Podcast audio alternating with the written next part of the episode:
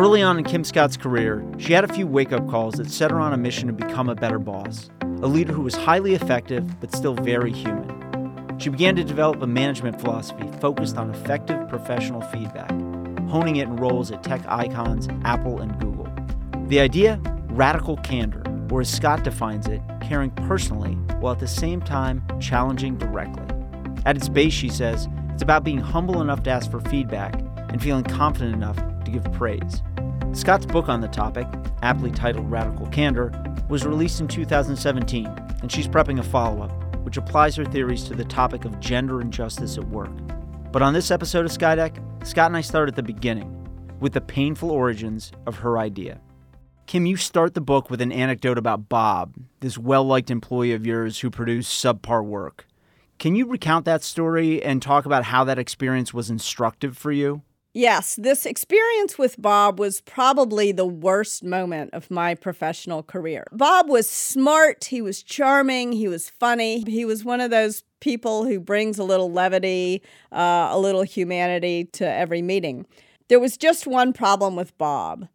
Bob was doing terrible work. It was so puzzling. I was so confused because he had this incredible resume, this great trajectory of accomplishments in his past. And now, when he would hand stuff into me, there was shame in his eyes. And I would say to Bob something along the lines of, Oh, Bob, you're so smart. You're so awesome. We all love working with you. This is a great start. Maybe you can make it a little better.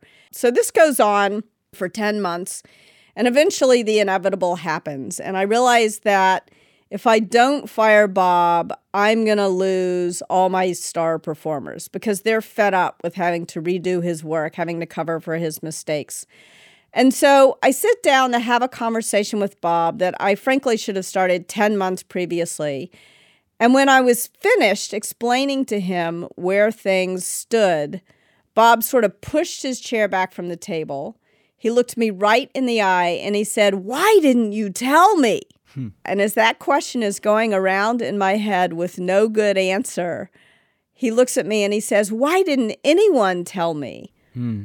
I thought you all cared about me. And now I realize that I have failed Bob in six really important ways. I have failed, first of all, to solicit feedback. I've failed to solicit both praise and criticism from Bob. So those are the first two ways that I failed Bob. Now, I made two other mistakes. I didn't give Bob praise that was meaningful. The kind of praise I gave Bob was really just an ego salve or a head fake. I also failed to tell Bob when his work wasn't nearly good enough. And because I did that, he didn't know. And then I made two other mistakes as well. And these were probably the worst mistakes of all.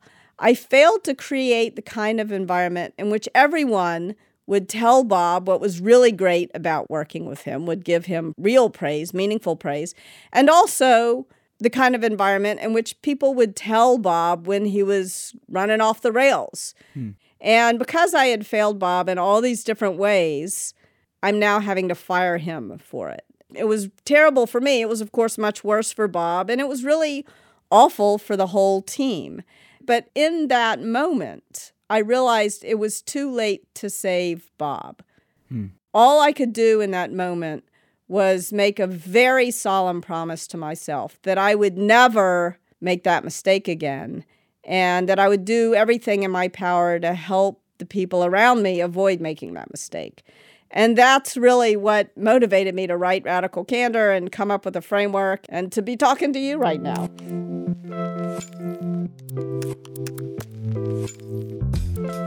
That experience with Bob is relatively early on in your career.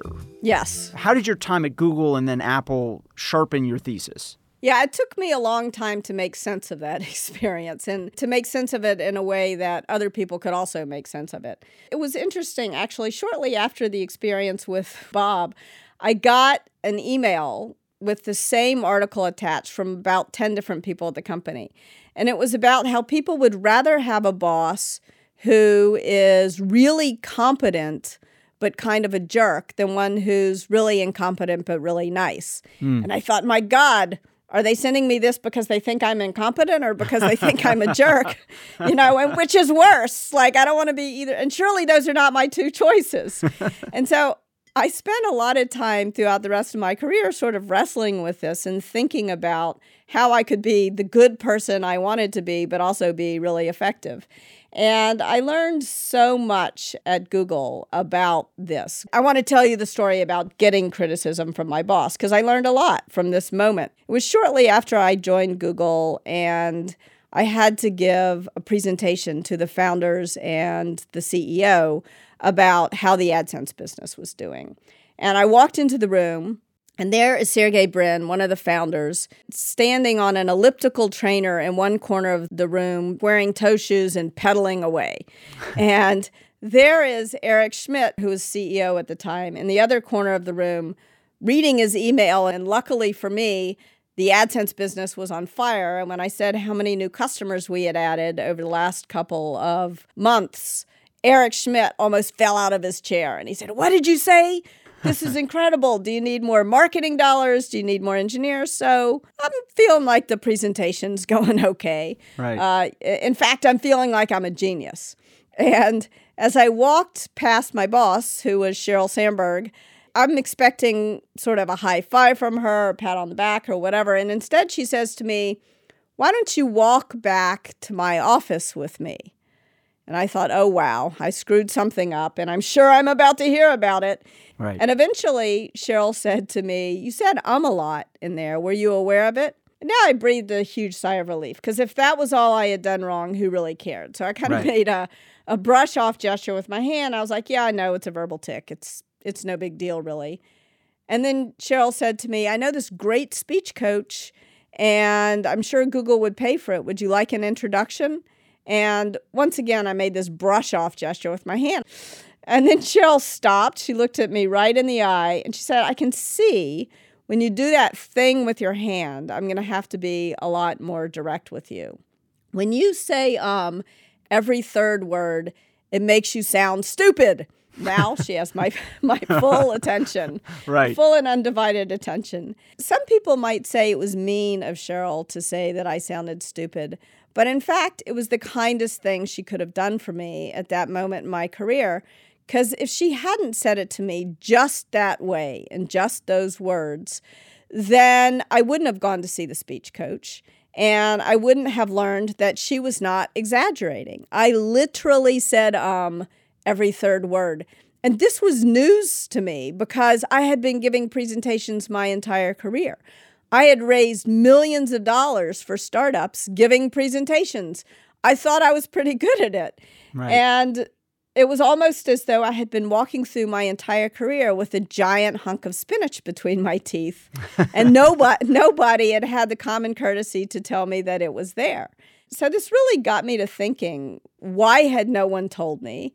And also the plaintive question for Bob why didn't you tell me? But also, what was it about Sheryl that made it seem so natural for her to tell me? And I realized in the case of Sheryl, it really boiled down to two things. Sheryl cared about me not just as an employee, but as a human being. When I moved from New York to California to take the job at Google, I didn't really know very many people in California, and I was really lonely. And Sheryl could tell I was lonely and invited me to join a book group and and help me make some some friends outside of work. When I had a family member fall ill, Sheryl said, I've got your back. You go to the airport, get on an airplane, go home, take care of your family. I'm going to write your coverage plan. Your team has you covered. That's what we do for one another. And that was the kind of thing that Sheryl did for everyone who worked closely with her.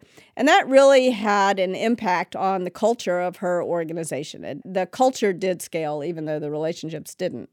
And so I realized it really boiled down to these two things care personally, challenge directly. And at HBS, I learned one really important thing, which is that all of life's hardest problems can be boiled down to a good two by two framework. so, so I used this care personally, challenge directly to come up with a radical candor framework. Kim, can you walk me through the quadrants? When you care and challenge at the same time, that's radical candor. When you challenge, but you don't show the person you show you care, that's what I call obnoxious aggression. Hmm.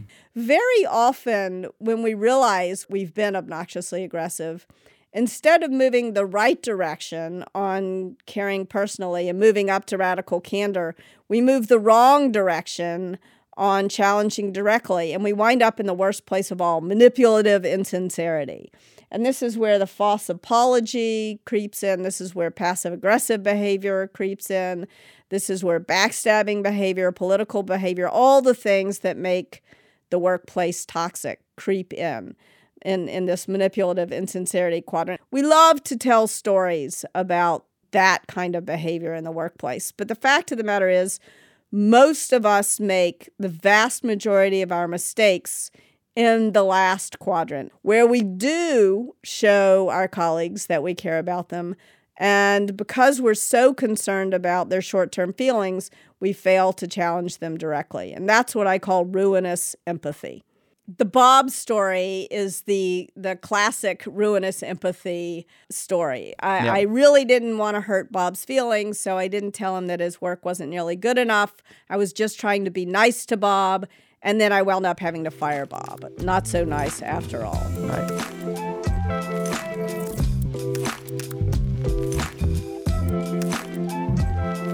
What is it about Silicon Valley that has made it such a good training ground for your management ideas?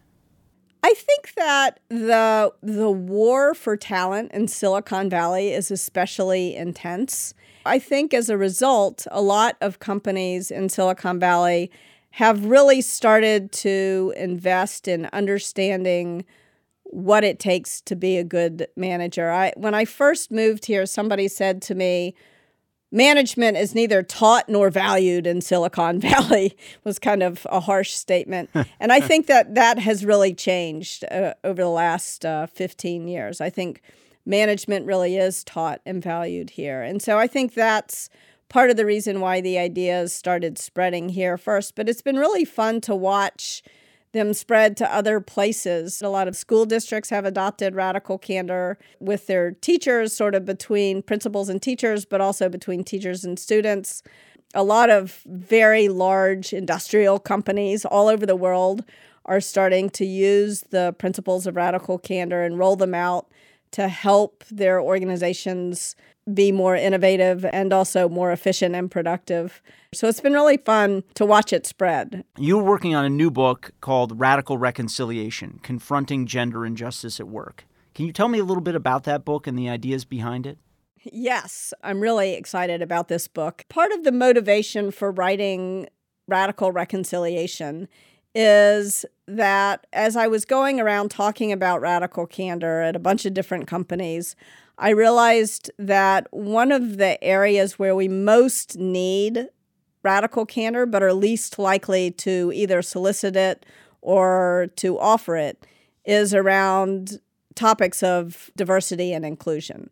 Again, I love the two by two. So I think there are two important vectors to move towards one is respect, and the other is accountability. If we can create cultures that are characterized by respect and accountability, we can really solve so many of the problems of diversity and inclusion. We can really confront gender injustice at work. But I think in order to solve the problem, we've got to break these respect records down and just take each one in turn because all of these problems demand different responses. Now, you were raised in the American South and in a way that, as you write about, encouraged manners and taught you to avoid contradicting others in public, right? Yes. So, how hard was it for you personally to overcome that tradition and embrace this idea of radical candor? I like to joke that in many ways I was born and bred from manipulative insincerity. so it was very it was very difficult for me. It was probably my biggest management challenge after I graduated from HBS and I started this software company, my biggest challenge was overcoming my instinct never to say no to anybody and never to contradict anybody. And and yet it was really sort of seeing what happened when I failed to do it. And the fundamental goal of all this politeness business is about caring personally and being a good person. And and I found that by hooking into my desire to be kind and realizing that often my silences were profoundly unkind that really helped me to become more radically candid. Realizing that that there's a big difference between being nice and being kind. Ruinous empathy might be nice but in the long run it's profoundly unkind. Radical candor is the kinder way to be